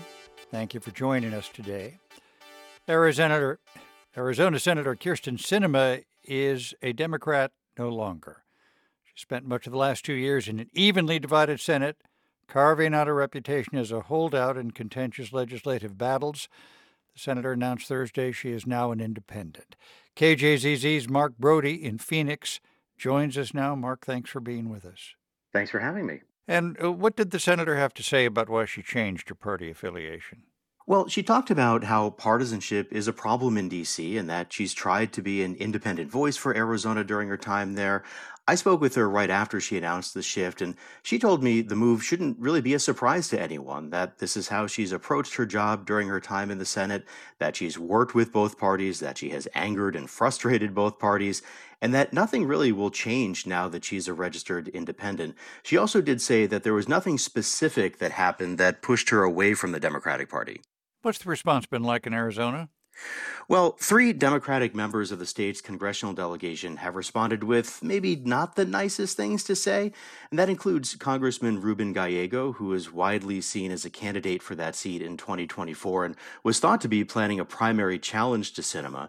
Uh, two political analysts, one Democrat and one Republican, with whom I spoke on Friday, both said they were not surprised, and both of them suggested the switch was made for political reasons, mainly to avoid a primary that seems like it would have been increasingly difficult for Sinema to win. Of course, all of this comes on the eve of a new Congress. What could uh, the senator's switch mean for the next two years in the Senate? Well, Sinema says she's going to continue to do her job the same way she's been doing it. And she points to a number of bills she's worked on and gotten passed with Republicans she was, for example, very involved in the bipartisan infrastructure bill and the Respect for Marriage Act, which, of course, just went to the president this week. She's also working on an immigration bill now with North Carolina Republican Thom Tillis. So she says she plans to keep doing what she's been doing, just with a different letter after her name. Of course, we have to ask uh, what indications are there about the 2024 election? Will the senator run for reelection? Well, that is the question. I mean, for what it's worth, when I asked her about 2024, she said she wasn't thinking about that at all. But a lot of politicos in Arizona don't seem to be buying that. So, this is really where it could get interesting. If she runs, she would have to collect more signatures to get on the ballot as an independent than as a Democrat. Assuming she does that, though, she can skip the primary and go straight to the general election. But some recent polls have shown Senator Sinema having trouble with a number of voting blocks. The analysts with whom I've spoken generally say the election will come down, as they so often do, to who the candidates are, both on the Democratic and Republican side, especially with Sinema as a potential third candidate. But they also point out in that three way race, potentially, Sinema would not have to get 50% to win. She could potentially win with support in the 30s or so. And one analyst I spoke to said he doesn't think that would be impossible for her. It also seems pretty safe to say there are a lot of conversations happening now among elected officials in Arizona to see if this is a race they might like to get into. KJZZ's Mark Brody, thanks so much for being with us. Thank you for having me. Brittney Griner is back on U.S. soil today. The basketball great arrived yesterday after a prisoner exchange with Russia. She was arrested and later convicted on minor drug charges and was held for nine months recently at a work colony. President Biden praised Brittney Griner's fortitude. She endured mistreatment and a show at a, and a show trial in Russia with characteristic grit and incredible dignity. NPR's Kirk Siegler reports on some of the reaction and celebration surrounding Brittney Griner's release. As TV news footage showed Griner's plane arriving on the tarmac at the U.S. Army's Joint Base in San Antonio, fans and her loved ones breathed a sigh of relief. At the White House, Griner's wife, Cherelle, called the last nine months the darkest moments of their lives. And today is just a happy day for me and my family, so um, I'm going to smile right now. um, thank you. Griner had been serving a nine year prison sentence after Russian customs officials found two vape cartridges and hashish oil in her luggage at a stop near the Moscow airport last February. Griner acknowledged having the pot but said she had packed her bags in a hurry and didn't intend to break Russian law. Her case became a flashpoint for the broader, collapsed relations between the U.S. and Russia. The Biden administration long referred to her as a hostage. Griner's high school basketball coach, Debbie Jackson, told Houston Public Media that when Griner was transferred to a penal colony, colony and work camp, the coach nearly lost hope. I'm so thankful Brittney's home. She really has been loved by everybody she's played with and come in contact with. And that's a real tribute to her. For Jackson, Griner's imprisonment was just the latest adversity she overcame since coming out as gay at the age of 22 and graduating from Baylor and later drafted by the Phoenix Mercury. She's a person that never looked for fame. That was not her goal. She never was really comfortable with publicity. She uh, just wanted to play, play hard, play for her teammates. That joy was echoed yesterday by Griner's former teammates and fellow WNBA stars like Chiney Ogwumike of the LA Sparks. On ESPN, she called Griner's return to the U.S. a huge moment. Because what BG represents simply by existing as a black queer woman, which is often criticized, which is often ignored, this shows to the world that she's worth fighting for. Griner was released in exchange for Viktor Bout, a Russian arms dealer who was convicted by a New York jury in 2011 on charges that included conspiracy to kill U.S. citizens and officials. The deal did not include the release of American Paul Whelan from the same prison. Cherelle Griner said she and Brittney are committed to fighting to bringing Whelan home as well as we celebrate BG being home, we do understand that there are still people out here who are enduring what I endured the last nine months of missing tremendously their loved ones. But for now, Cherelle Griner beamed and said her family is once again whole. Kirk Siegler, NPR News.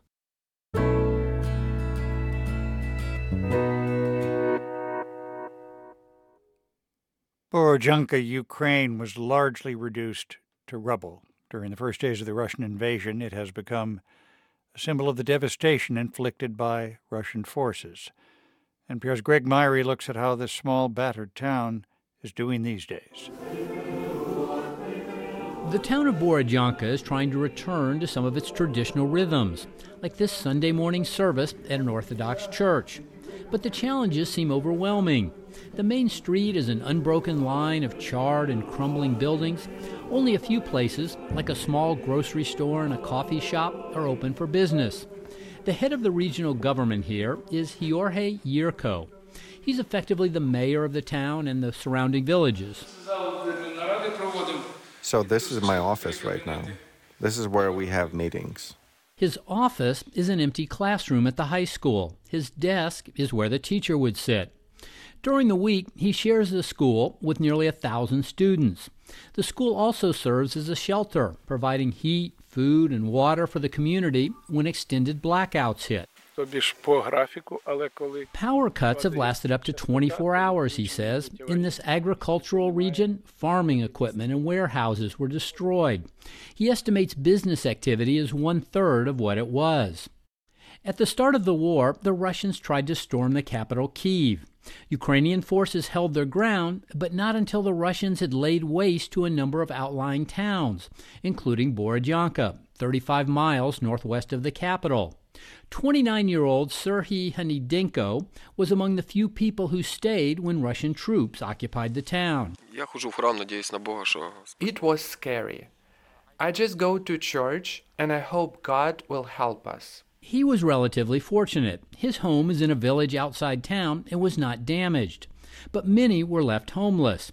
They include more than 200 people living in prefabricated dormitory style housing modules provided by Poland. Olha Kobzar is in charge. The people are coming mostly from the houses on the main street, the ones that were destroyed and burned down. While we're talking, the lights go out, leaving us standing in a dark hallway. She says she'll wait a while to see if the power comes back, and if it starts to get chilly, then she'll turn on the generator. The temporary housing module is full with families in small rooms with bunk beds. Kobzar says many more would come if there was more space. We try to accommodate everybody. We are helping older people, we are helping kids, we have computers where students can study online. In the center of town is a bust of Ukraine's national poet, Taras Shevchenko, a champion of Ukrainian independence from Russia way back in the 19th century. He wrote, it's bad to be in chains and die a slave. There are now holes in the forehead of his bust, presumably from Russian bullets. The surrounding devastation in the town has provided the canvas for a modern artist, the renowned British street artist Banksy. Again, here's the town's top official, Georgi Yerko. I didn't know he was here. People told me two days after it happened. Banksy surreptitiously painted on several badly scarred walls last month. One image shows a young boy tossing a man to the floor. Both are in martial arts attire. The man is widely assumed to be Russian leader Vladimir Putin, a judo enthusiast. People are happy we're getting this attention, but the paintings are on buildings that were destroyed. We're planning to remove the paintings and put them somewhere else. But where? Yurko shrugs his shoulders. Like many things in Borodyanka, it's part of a very uncertain future. Greg Myre, NPR News, Borodyanka, Ukraine.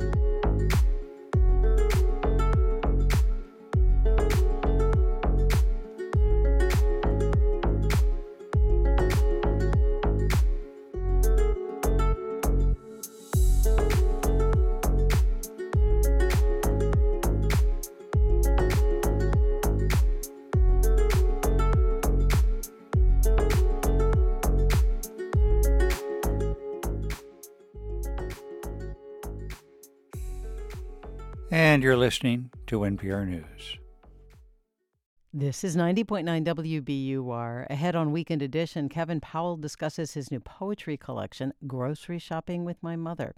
Stay informed about a full range of developments in the news. Listen on the WBUR mobile app while you're working out or heading out the door to work.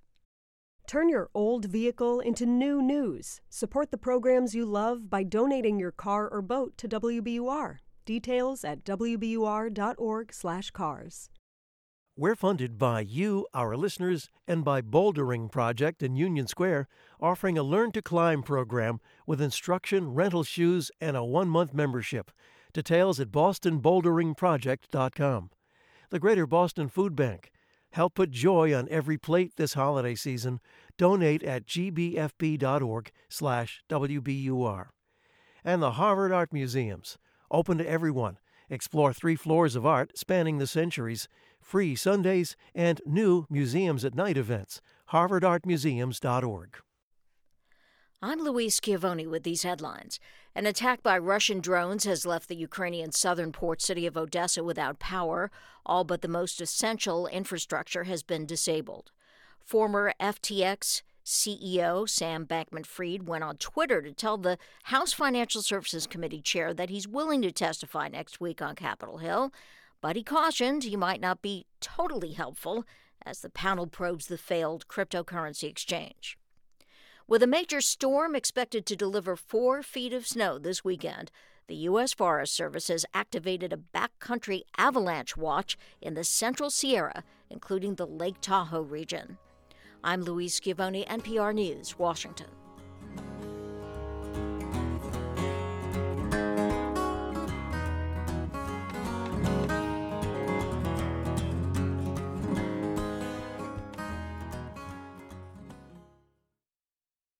Support for NPR comes from this station and from DuckDuckGo, a company committed to making privacy online simple. DuckDuckGo's app includes a private search engine, web browser, and email protection with one download. More at duckduckgo.com. And from Little Passports, designed to help children discover the world with hands on activity kits delivered monthly for ages 3 and up. Learn more at littlepassports.com/npr. This is NPR. This is Weekend Edition from NPR News. I'm Scott Simon. Does the National Democratic Party have a problem in Heartland America? Representative Debbie Dingell of Michigan, who ran and lost for a caucus leadership position in the House, displayed a map that shows the home states of caucus leaders. They're all from coastal states New York, California, Massachusetts, Maryland. Representative Dingell is forming what's called the Heartland Caucus of Democrats, concerned their party isn't concerned enough with issues felt deeply in the Midwest. Representative Dingell joins us from her district in Michigan. Thanks so much for being with us. It's good to be with you. Republicans often call Democrats the coastal party. Is that true? No, it's not. Would I be a member of Congress and a lot of my other colleagues if we did not have representation from the heartland? Though I think it's important at times that we need to make sure that our voices are heard. We are not going to win the majority back in the House without members of Congress from the heartland. Uh, but I think that our new leadership knows that and understands that. And what issues would you like to press? Well, there are a number. I mean, manufacturing, union workers, trade.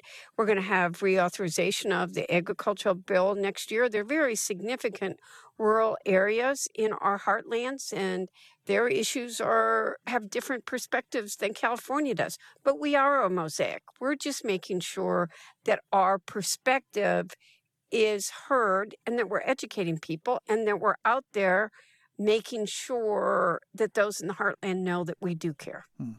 Representative Marcy Kaptur of Ohio, your colleague's been quoted this week saying she couldn't get fellow Democrats on the uh, Special Committee on Economic Fairness to even mention the Midwest in their final report. Does that happen one way or another when Midwestern Democrats try to get attention to problems in their part of the country? So I think it's important that we made our voice heard. But I, I, can tell you that Hakeem and Katherine and Pete have all made it very clear that it is very important that the Heartland be included. Hakeem has called me and said, all three of them, uh, Katherine. We, and, we should explain. Hakeem Jeffries, of course, is the uh, leader of the House Democrats. No, I'm sorry. Katherine Clark will be the whip, and Pete will be chair of the caucus. They have all said we want to be supportive. What are the different things that we can do? And th- I have to say that they know that it matters. But you know, the other thing I want to point out to you is that the same time this was all going on, the president made a decision on the presidential primaries that it needed to be more reflective of the country. And it's been a 30 year fight to make sure that we have a presidential nominating system that includes the diversity of our country in those early states. And the president himself said, there is no road to the White House that doesn't go through the heartland. So we just have to be intentional and deliberate. What do you think about the uh, the administration's plan to to forgive, which after all means to cancel billions of dollars in student loans? Did it somehow make an implicit statement that, that the party considers college more valuable than the working class? You know, everybody wants to pit people against each other, I know many union workers who have children with college debt, have it themselves. I think this president has worked very hard to let the working men and women who are members of the union know that he cares for them and fights for them. We do have to talk to them. We cannot take them for granted. I, mean, mm-hmm. I had some of the toughest union town halls, quite frankly, this year than I had in 16, but I stay there. I talk to them. We have to make sure that they understand what is being done for them. And we've got to do a better job of communicating how we are helping them. What made those uh, town halls rough, Representative Dingell? What, what did people say to you? Uh, they were very much listening to Fox.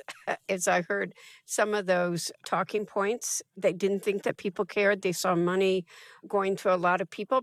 People were worried about inflation and gas prices, and they hear what's happening in California and think that they don't matter. Well, they do matter. And President Biden has made it very clear and has been fighting for those working jobs. Quite frankly, I think it took the pandemic and people to see for real how we had shipped jobs overseas. Our supply chain had gone overseas. We're making very concerted efforts now to bring that supply chain home. Not only is it economic security, but it's national security. Has the Democratic Party sometimes seem to favor high tech over factory jobs. You know, the Republican Party does that too sometimes. By the way, we spend too much time pitting people, pitting issues against each other. What we have to do is to make sure all the issues are heard and not make false choices, but figure out a way that we bring everybody to the table. Quite frankly, I'm very proud of what I did with the unions and the environmentalist groups talking about electric vehicles. It was a table that we worked on for six months that resulted in the announcement that the president made last August at the White House that had UAW, environmentalists, and the auto companies themselves buy in because people talk to each other, listened to concerns, found common ground. That's what we need to do more of. Representative Debbie Dingell of Michigan, thanks so much for being with us. Thank you for having me.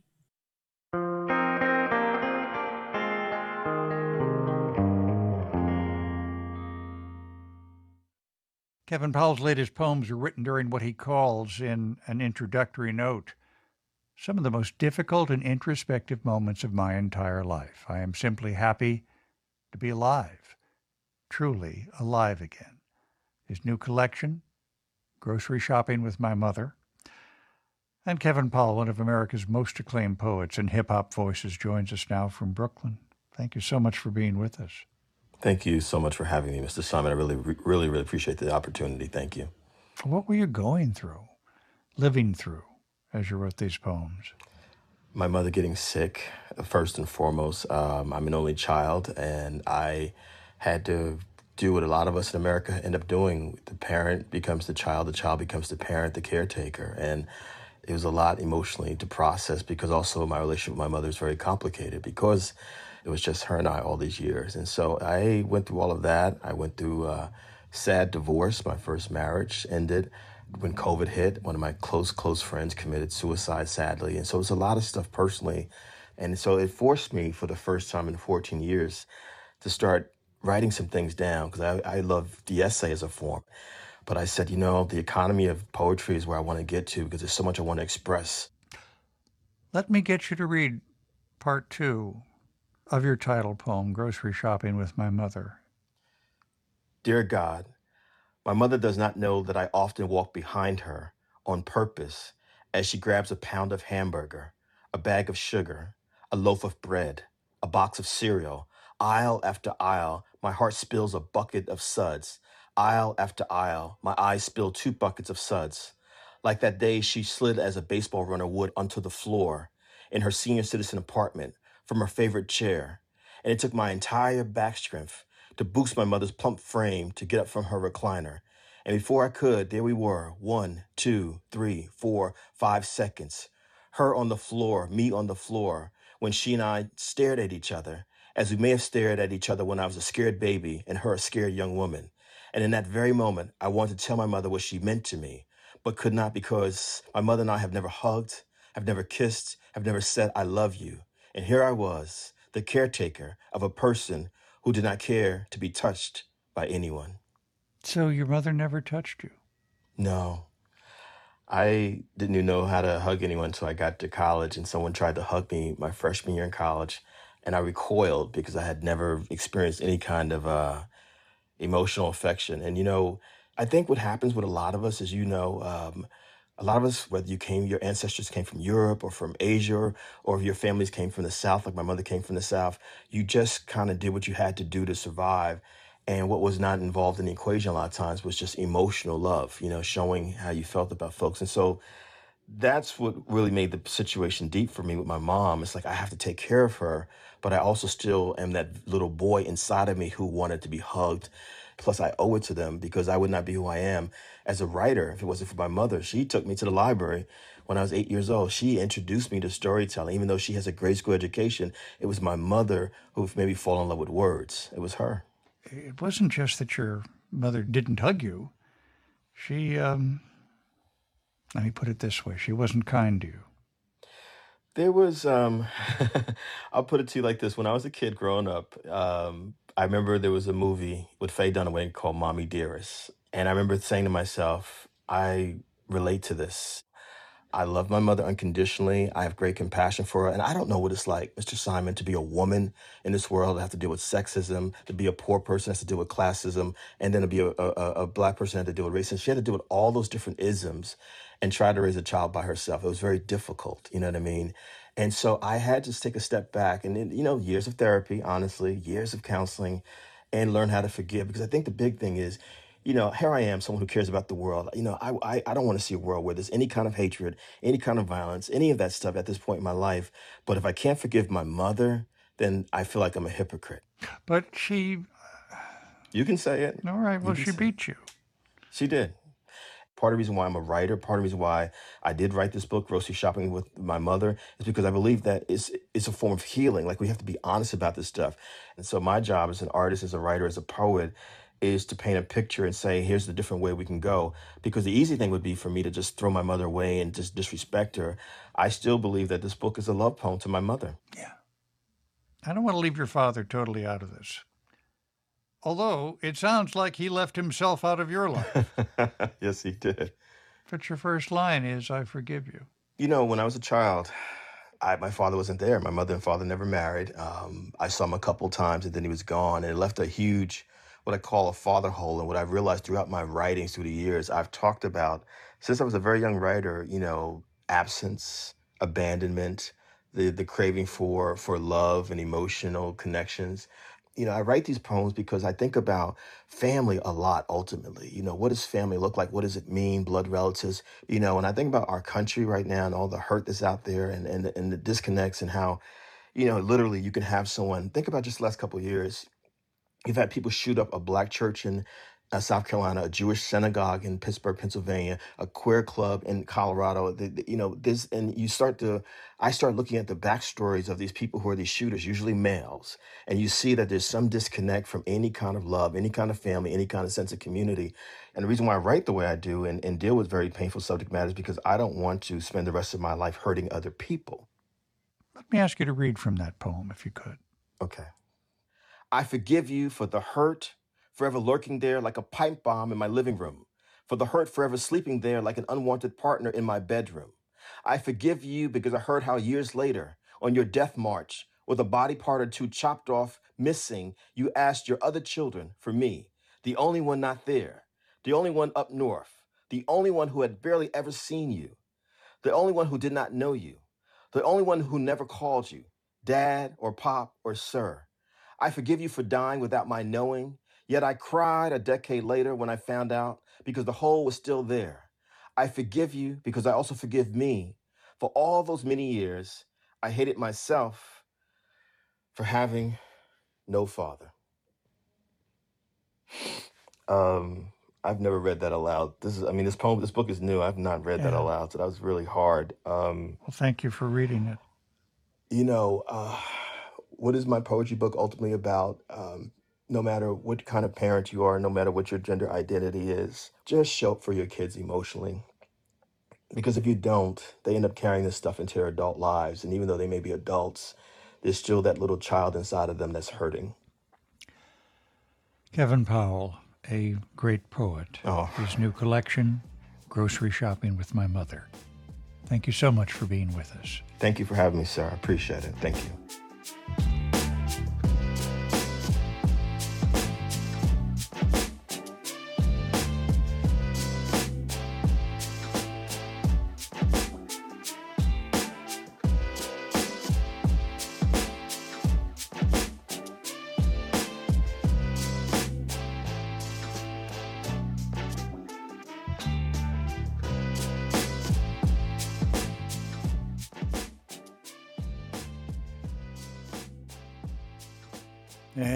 listening to Weekend Edition from NPR News.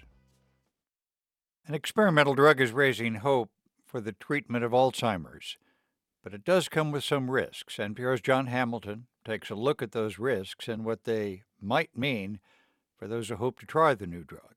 The drug, called lecanemab, only slows down Alzheimer's a bit, but it dominated last week's clinical trials on Alzheimer's disease meeting in San Francisco. Dr. Eric Reiman was there. He's the executive director of Banner Alzheimer's Institute in Phoenix. There was a feeling of elation that this was a milestone in the fight against Alzheimer's disease and very important. A study of nearly 1,800 people in the early stages of Alzheimer's found that lecanemab slowed down declines in memory and thinking by 27%. Reiman says that's a modest but meaningful benefit from the drug. It had effects on a range of cognitive and functional measurements that are important to families and family caregivers.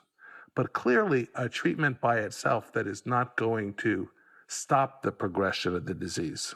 Lecanemab contains antibodies designed to remove a substance called amyloid from the brain. That makes it similar to the controversial drug Aduhelm, which received a conditional approval from the Food and Drug Administration last year. The agency acted despite conflicting evidence on whether Aduhelm slows down the disease. Reiman says the results with lecanemab are much clearer. I'll be surprised if it doesn't get full approval. Probably sometime next year. Both Aduhelm and lecanemab have risks, including a condition known as ARIA. Dr. Sharon Cohen, medical director of the Toronto Memory Program in Canada, says when a brain scan shows ARIA, it's a sign of either swelling or bleeding. This sounds very dramatic to have swelling in the brain or bleeding in the brain, and of course, nobody wants that. But Cohen says even though ARIA is common, it rarely has a big impact on patients' health. What we've learned over time is that a very small proportion of individuals will have symptoms, and when symptoms arise, they are usually transient, mild to moderate, and resolve. In rare cases, though, patients can experience brain damage or even death. Cohen says the risks of ARIA appear to be higher in people who have very high levels of amyloid in the brain or are taking blood thinners. There will be patients for whom this is not a good therapy. Lecanemab and other drugs that remove amyloid have another side effect that is more mysterious. They seem to cause the brain to shrink. And that concerns Dr. Madhav Thambisetty, a neurologist at the National Institute on Aging, a part of the National Institutes of Health. What is a little worrying to me is that these drugs might be worsening the degenerative process that is associated with disease progression. Alzheimer's itself causes the brain to shrink, a sign that neurons are dying. So Thambisetty, whose views are independent of the NIH, expected Alzheimer's drugs to limit shrinkage rather than accelerate it. It's incumbent upon drug developers and researchers to try and prove that these changes are benign and do not represent a significant adverse event. Dr. Reisa Sperling directs the Center for Alzheimer's Research and Treatment at Brigham and Women's Hospital in Boston. She says serious side effects are common in treating other diseases, like cancer. Alzheimer's is a terrible disease, and I think many patients and their physicians will be willing to take some risk, and our work is to minimize the risk. About 2 million Alzheimer's patients in the U.S. are potential candidates for lecanemab. Jon Hamilton, NPR News.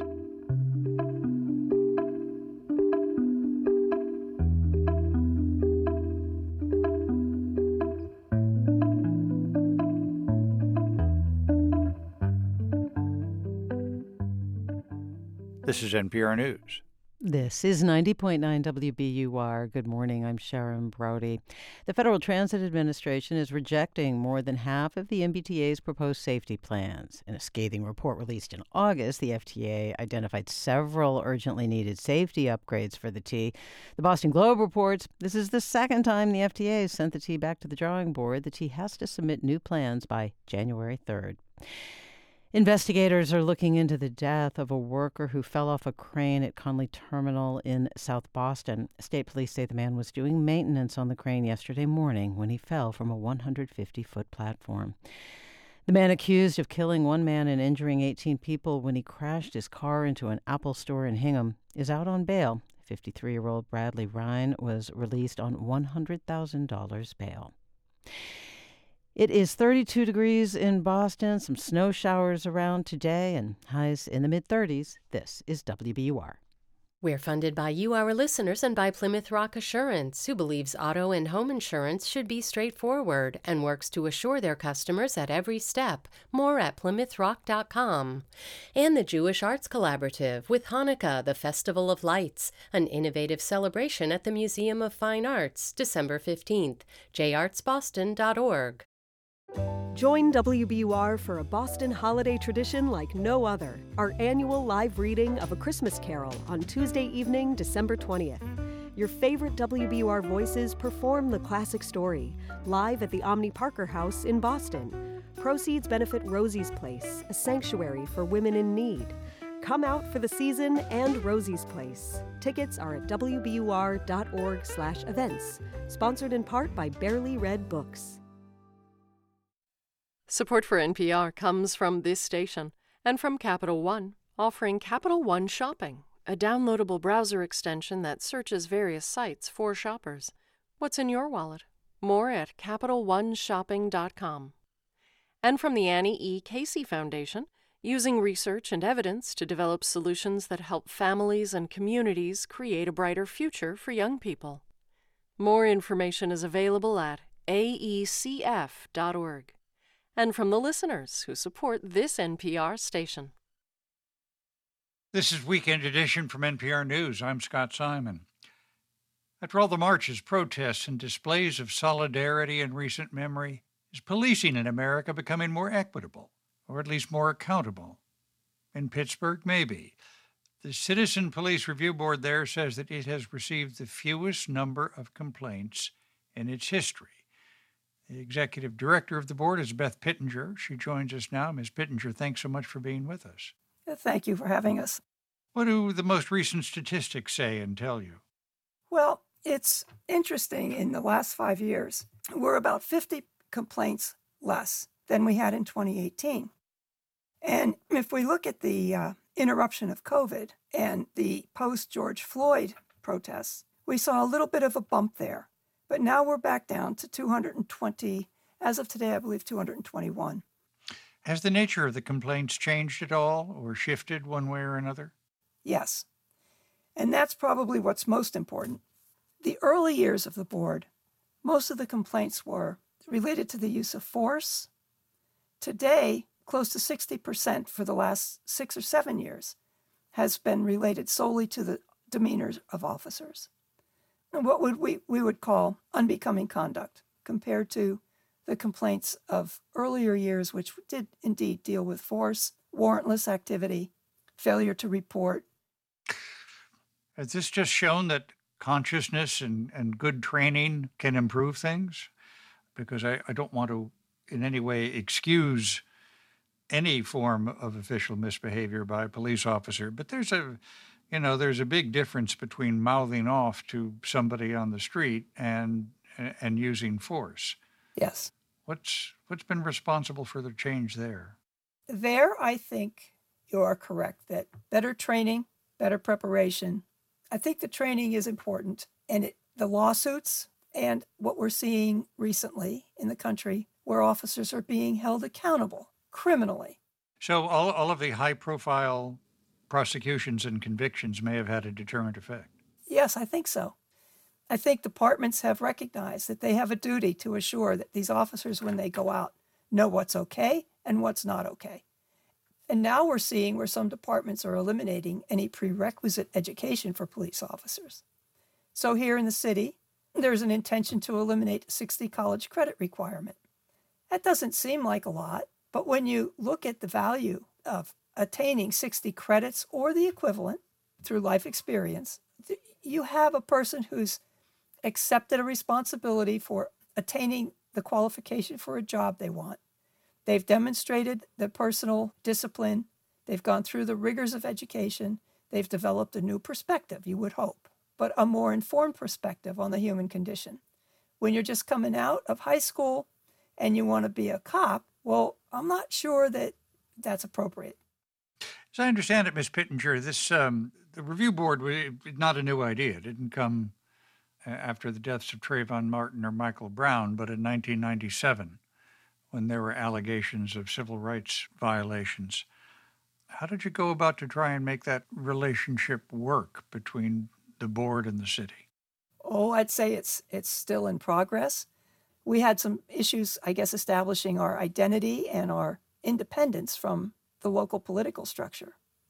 And to some degree, that still remains, I think, a bit of a challenge. But we serve as a, as a check and a balance where the usual traditional checks and balances are a little bit out of, out of sync. We might need to explain to a national audience Pittsburgh, um, and I say this as a Chicagoan, we're not talking about a Republican political structure no. in Pittsburgh, but Democratic authority that stretches back for decades. Yes, absolutely, generations. And so that introduces a whole other interesting dynamic to the local culture related to the values of the traditional Democrats and then the progressive Democrats and the socialist Democrats. You know, you have all of those competing interests. Some don't want police at all, some want police to do what they tell them to do, and others are traditionalists, and you have traditional expectation of law enforcement as, you know, uh, as a police department. Our board, of course, has, I think, upheld more traditional values, but there are expectations that the board has that what the local police department does and what their policies and procedures direct them to do would be lawful, consistent, procedurally just. And that's the key. Here in Pittsburgh, I think we have a, at least arrived at a place of mutual respect between the board and the Bureau of Police. Beth Pittinger is Executive Director of Pittsburgh Citizens Police Review Board. Thank you so much for being with us. Scott, thank you. And I hope maybe over the years we can chat again as things evolve.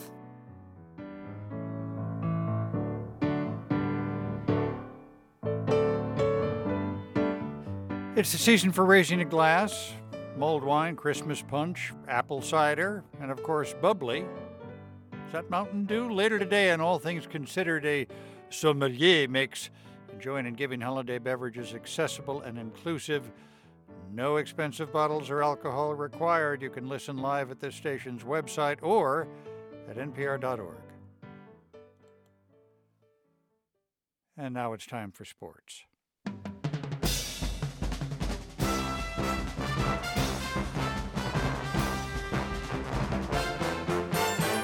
Argentina and Croatia move up. Big money moves in baseball, but first a human loss at the World Cup. Howard Bryant of Meadowlark Media joins us. Howard, thanks for being with us. Good morning, Scott. Grant Wahl, a great soccer journalist, uh, died on the job in Doha. Uh, he was just 48. He'd covered many World Cups. Um, just last month was briefly detained and refused entry uh, at the stadium uh, in Doha because he made a point of wearing a rainbow T-shirt. Yeah, it's just devastating. Grant was part of our group at Meadowlark. He was on a, a soccer podcast. Uh, he was on our podcast, uh, the Meadowlarkers podcast, just uh, less than two weeks ago, talking about the World Cup. Nobody was more enthusiastic about the game. Nobody was more plugged in in terms of knowledge of the sport, interest in the sport it's just really, really devastating. And on top of the the detaining and the rest of it, you um, just just need more information because it's it's you know you don't want your brain to take you to those places, but yeah. um, I really hope that that there was nothing foul afoot, as his uh, I believe his brother was suggesting. Um, just incredibly sad story. Yeah. Let me do ask about the games uh, at hand. Brazil. Um versus Croatia, Argentina versus the Netherlands, both decided by penalty kicks. Croatia and Argentina move on, but this afternoon, France versus England. What are you Yeah, watching I'm- for, Howard? Yeah, well, I'm I'm watching to see if I could find some enjoyment in these games with this news, Yeah. and also the fact that these games have been shrouded by the the difficulties and by the corruption that came with Qatar getting the games in the first place. But on the field, uh, we're watching France and Kylian Mbappe, just an amazing, amazing uh, striker for for the French. He's a phenomenal talent. If you're not a soccer fan, but- I was Sorry, I- waiting I don't for know who was shouting that, yeah. That, that rivals your fear the deer. Um, So he's he's an unbelievable talent, and there's that. I feel very badly for the Dutch against Argentina. They were going for their first World Cup ever, Yeah. and uh, championship didn't get there. You know, you've got the stars out there. You've got Messi and Ronaldo and the rest. But it, for my money, Mbappe's the guy, and the and the French are the defending champions, and so they've got a very good chance to repeat. Let me ask you about some winter moves in baseball. Uh, the Yankees essentially gave Aaron Judge the keys to Manhattan, the Bronx, and Staten Island, too. but the Red Sox couldn't hold on to Xander Bogaerts, could they? No, no, and Red Sox Nation is an unhappy nation right now. Xander Bogaerts, two-time World Series champion with the Red Sox, uh, one of the heart and soul of this of this team, and. We know the money's huge. We know the money's ridiculous now. Xander got um, 11 years and 280 million from the Padres, and Aaron Judge got almost 400 million, and Trea Turner got 300 million from the Phillies. But there is still, as uh, the old Yankee manager Joe Torre would always say, there's still a beating heart to this game, Yeah. and the fans do want to see their favorite players. And the fact that the Red Sox are one of those teams where everybody says, well, they can afford it. Maybe they decided that Yeah. he wasn't worth it or decided that the money was too big for them. But boy, you lose a guy like Bogaerts, you lose a lot of the reason why you're watching this particular team. It's not just laundry, Scott Simon. I, I, want to note uh, a magnificent humanitarian gesture by the Chicago Cubs. They signed Cody Bellinger, a former MVP who hasn't hit much above 200 in recent years, to a, a one year, $17 million contract. I think that's wonderfully, wonderfully thoughtful. yes, because it is the giving season. Uh, that's right. Thank you for reminding me. Quickly, Celtics play Warriors. Call it. Boston Celtics best team in basketball, Golden State Warriors, defending champions. I'm going to sit and watch, and uh, hopefully a rematch in June. Howard Bryant of Meadowlark Media, thanks so much for being with us. Yeah, my pleasure, Scott.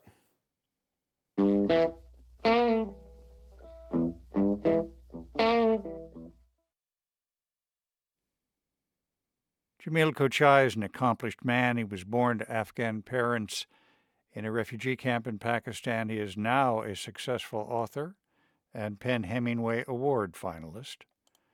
He credits much of his success to his second grade teacher, Susanna Lung. He spoke with him in August shortly after their reunion at a reading event for his latest book, The Haunting of Hajji Hotak, and asked the author how his teacher had helped him. Oh, I mean, you know, it, it, it all starts from, from the beginning. I grew up in a household that was uh, filled with women who spoke just entirely Pashto and Farsi. And so, you know, I was starting second grade, completely terrified. I didn't know my alphabets. I knew like 10 letters.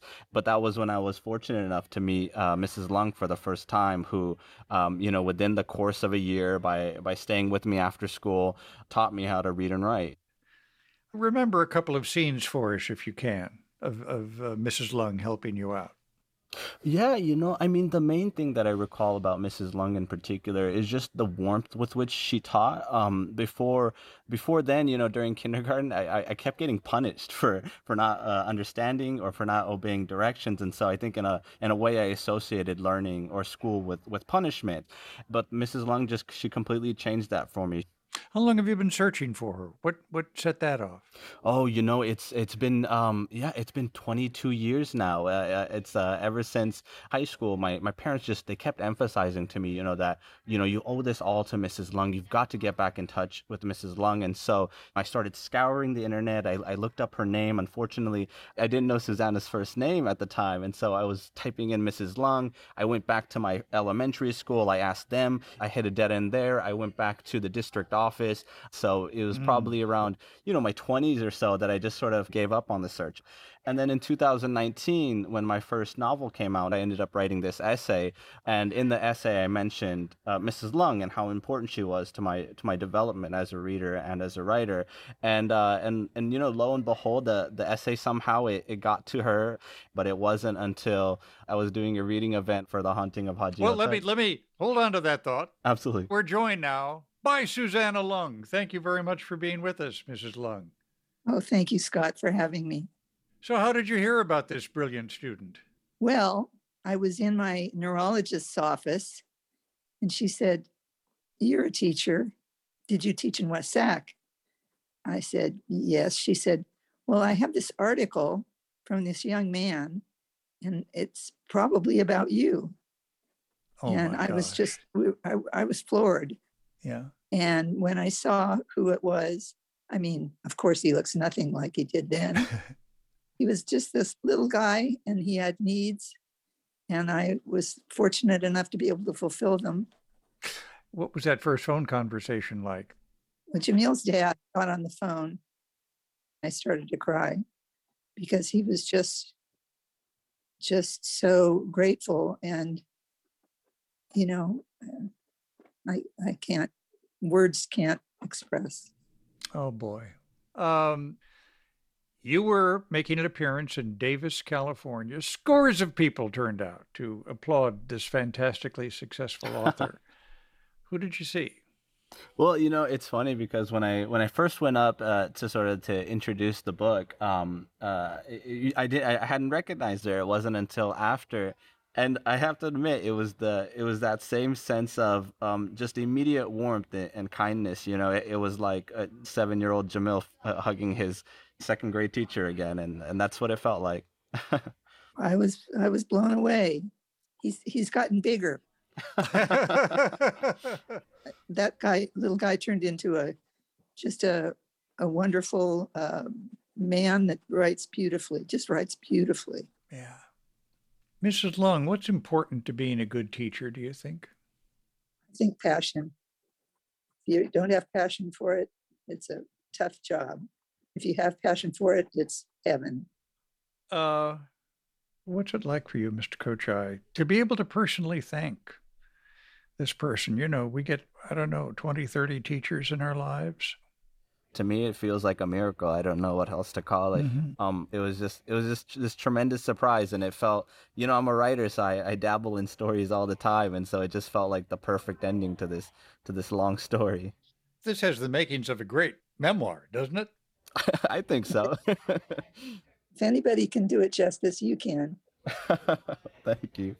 Jamil Jan Kochai and his former teacher, Susanna Lung. Who knows who you'll meet along the road next, Mr. Kochai? Hey, I'm looking forward to it. Well, thank you. And Mrs. Lung, thank you. Thank you for what you've done for literature. Oh, thanks.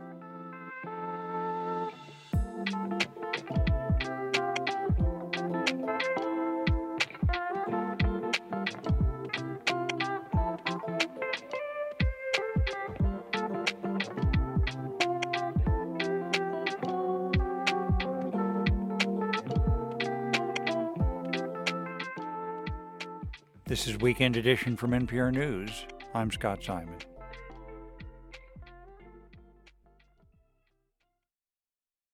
Support for NPR comes from this station and from American Jewish World Service, supporting human rights advocates worldwide in the fight for democracy, equity, and justice for all people.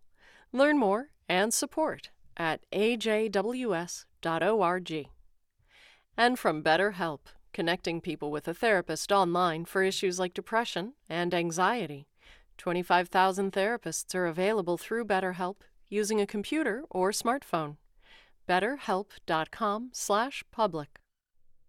This is 90.9 WBUR. Good morning. I'm Sharon Brody. And be sure to listen to Weekend Edition again tomorrow morning here at 90.9 WBUR. We'll bring you my conversations with the mayors of Medford and Somerville about the long delayed MBTA Green Line extension that opens Monday and how it will change the lives of their residents.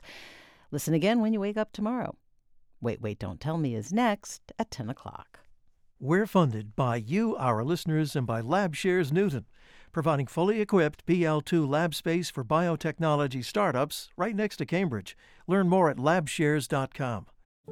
Hi there, it's Margaret Low, WBUR CEO, here to say thank you to everybody who gave so generously during our end of the year fundraiser. You helped us surpass our goal, which is incredible. You know, the late, great jazz poet Gil Scott Heron once said, Nobody can do everything, but everybody can do something. And that's exactly what you did. Thank you again, and have a wonderful holiday season. I'm here and now executive producer Carleen Watson, and this is 90.9 WBUR FM Boston, 92.7 WBUA Tisbury, and 89.1 WBUH Brewster. Listen anytime with our app or at WBUR.org. WBUR, Boston's NPR news station.